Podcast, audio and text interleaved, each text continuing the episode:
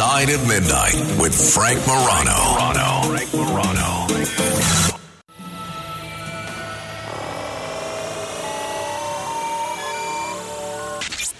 The Other Side of Midnight presents The Midnight Files. Midnight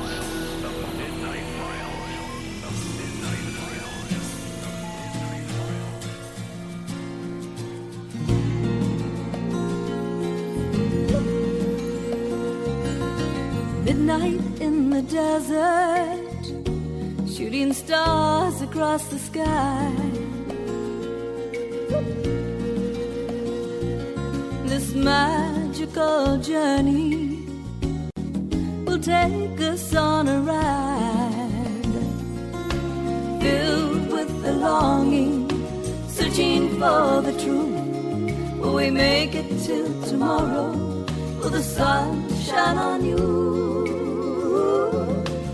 Midnight in the desert, and we're listening. Ooh, we're listening to you.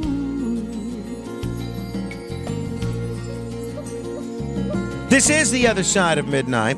I'm Frank Morano. We spent a lot of time, as uh, you no doubt realize, talking about aliens and UFOs. And I really try to talk to a wide range of experts on this program. Uh, people that have witnessed things, people that are subject matter experts, people that have worked with the government, journalists, people that call themselves debunkers, people that uh, run the gamut of different ideas when it comes to UFOs. Because when it comes to the question of UFOs and whether or not there's a chance that extraterrestrials have visited to this planet, I have no idea. None. But I'm so curious and I'm so eager to learn. And I'm just continually blown away at the number of people that have had serious, very real, documented experiences. And you might think maybe they were all crazy. Well, there was a very well respected psychiatrist. I believe he was on the faculty of Harvard, John Mack. John Mack interviewed all these people that claim to have been abducted by aliens. He found they were not crazy. And there's a fascinating new book by a guy that we um, have talked to before. He's become one of the real experts in this field. He's a veteran UFO researcher and he's a field investigator with an organization called MUFON. The name of the book is Humanoids and High Strangeness 20, 20 True UFO Encounters. Each of these stories has one thing in common they're all amazing. Here to tell us a little bit about it is Preston Dennett. Good morning, Preston. Thanks so much for joining me on the radio. Hey, it's a pleasure. Thanks for having me on. So, uh, Preston, give folks a little bit of a, a, reminder as to your background. How does one become a veteran UFO researcher? well, one has to work at it. That's certainly true. I came into this field as a skeptic, but found out that my brother had seen a UFO. In fact, a number of members of my family, friends, coworkers had had encounters, which really knocked me over. This was way back in 1986. I found this out.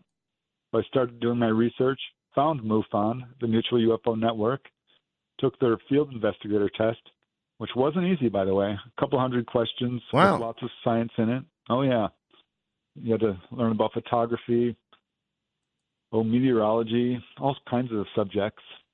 And uh, yeah, I mean, it just kind of snowballed from there. Um, so tell me about this book. I know you've written a number of books before. A lot have uh, sold very well. Humanoids and High Strangeness. What uh, what are you hoping people take out of this, and why did you choose to chronicle these twenty stories? Yeah, well, I wanted to pick stories. Well, yeah, like you said, each one of these chapters does present a case in which people have seen humanoids of some kind. There's a huge variety of beings that people see, so I wanted to really highlight that, as well as the fact that this isn't just about entity encounters. There's a lot of paranormal stuff that goes along with it, and this often gets edited out of other people's accounts. So I really wanted to highlight that as well. These are cases from all over the world Canada, across the U.S., got a case from Argentina, Peru, let's see, England, France, Germany. So, really, this is, it shows that this is a worldwide phenomenon. Wow. All right. Well, let's talk about some of these encounters that you chronicle here. A mother and son from Ohio had an interesting experience that you write about. Who were these folks? What happened? Yeah, a very interesting case involving, well, the main witness is Richard Simon and his mother Ines. They had gone to a hypnotherapist, her to quit smoking, he to solve a problem with insomnia that had plagued him since age seven. And under hypnosis, she spontaneously recalled being taken on board a craft, and she saw her son there. Um, he did not know this. He was in the other room, in the waiting room, and went in to see the hypnotist to deal with the insomnia, and was taken back to age seven, where he was pulled on board a craft, physically examined by the now famous gray ETs, really short ones, one about five feet tall and one about seven feet tall, which actually is not unusual.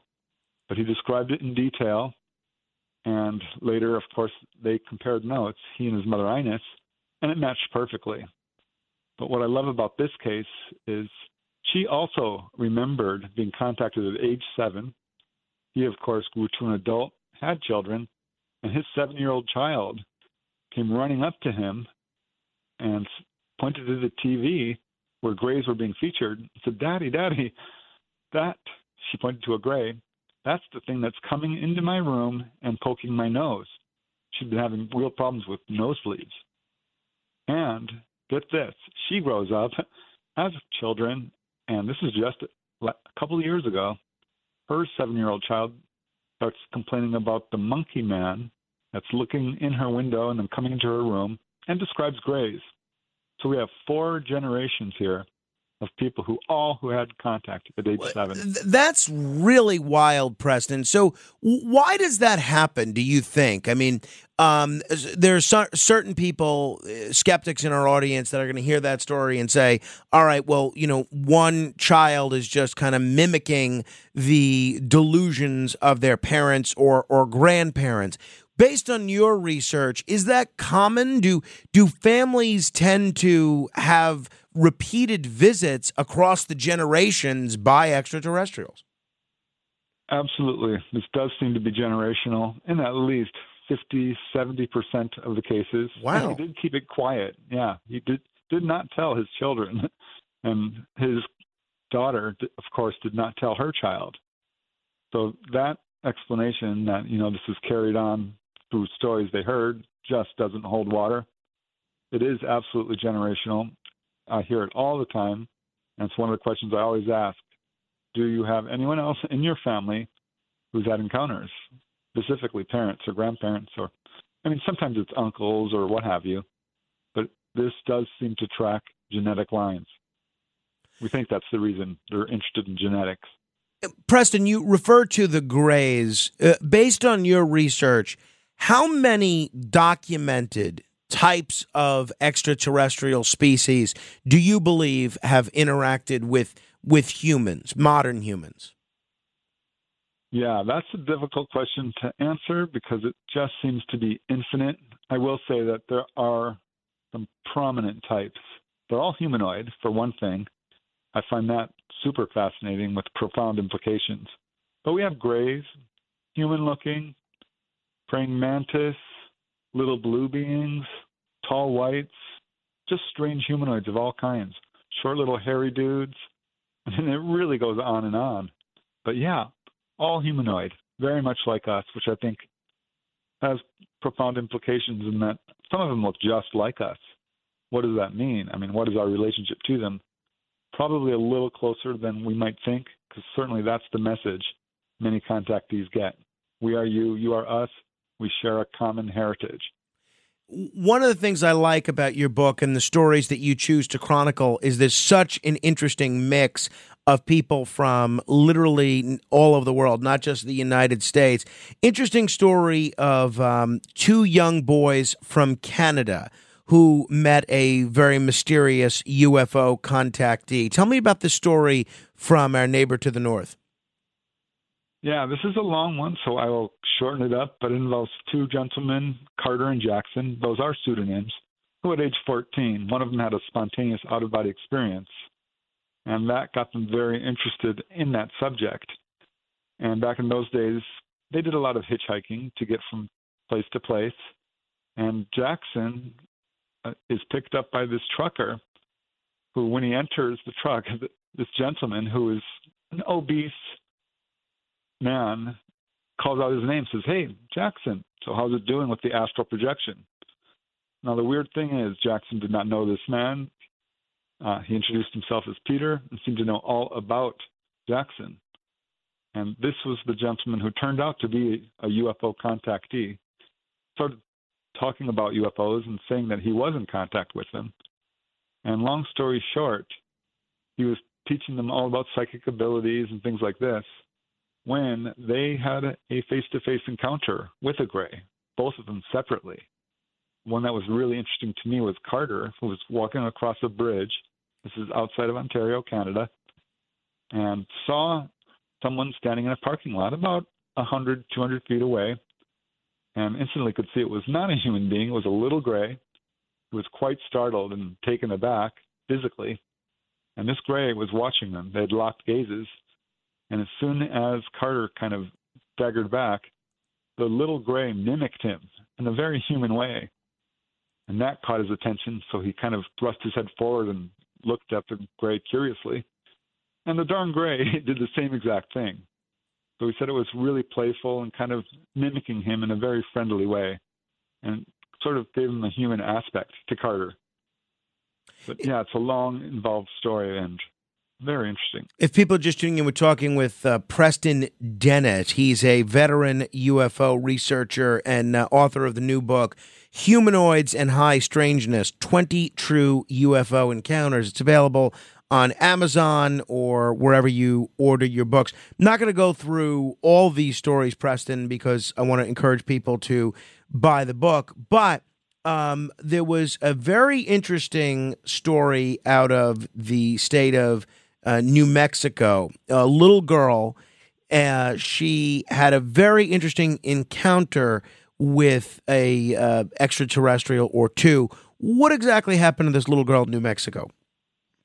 Yeah, absolutely. One of my favorite cases. Her name is Sandra, age eight. This is 1947, by the way. And if you know the subject, that's the time the Roswell UFO crash. She thinks her father may have been involved because they were called there. This was the same area, Albuquerque, or certainly close to it. At any rate, this is one morning she's biking to her friend's house, about a mile away, and goes missing. Her parents can't find her anywhere, and they're crisscrossing the highway several times. Finally, do find her. But what happened to her is she recalls biking down this highway. A craft drops down. It's not super big, it covers the width of the highway. It's metallic, a saucer shaped craft. A door opens, and she sees a tall, bug like being. Now, mind you, she's eight, but super smart. She's very precocious, fifth giftigrade. So she knows what she's looking at. Uh, not in terms of it being a UFO, because there wasn't a whole lot of talk about them back then, but it was not normal. And she walks up to this door, and it's a mantid, what we would call a mantis praying mantis type being, and about six feet tall or so, very friendly, kind of encourages her to come into the craft, which she does. And she's surrounded by short little, what we now know are grays. She didn't realize it back then. But it was a pretty quick encounter. It took her on board, gave her a little tour of the craft. There wasn't much in there, rounded walls, indirect lighting like we often hear. She looked out the window, saw a star field, but what's interesting to me about this case is this mantis introduced itself and said, You can call me mother. Uh, I'm your mother, is what it said, which puzzled her to say the least. But they took her to the center of the craft where there were where there was this device, like a television, but it put out a hologram, a holograph, in full color, about two feet wide, which showed scenes of war And they told her this would happen. There were tanks and guns and soldiers fighting. And they said, You need to warn people about wars, that this is the wrong path, that this is really dangerous for all humanity. And of course, she's only eight years old and thinking, Why are you telling me this? But this is their number one message. This is what they tell people over and over again. And that was the first of many encounters she had.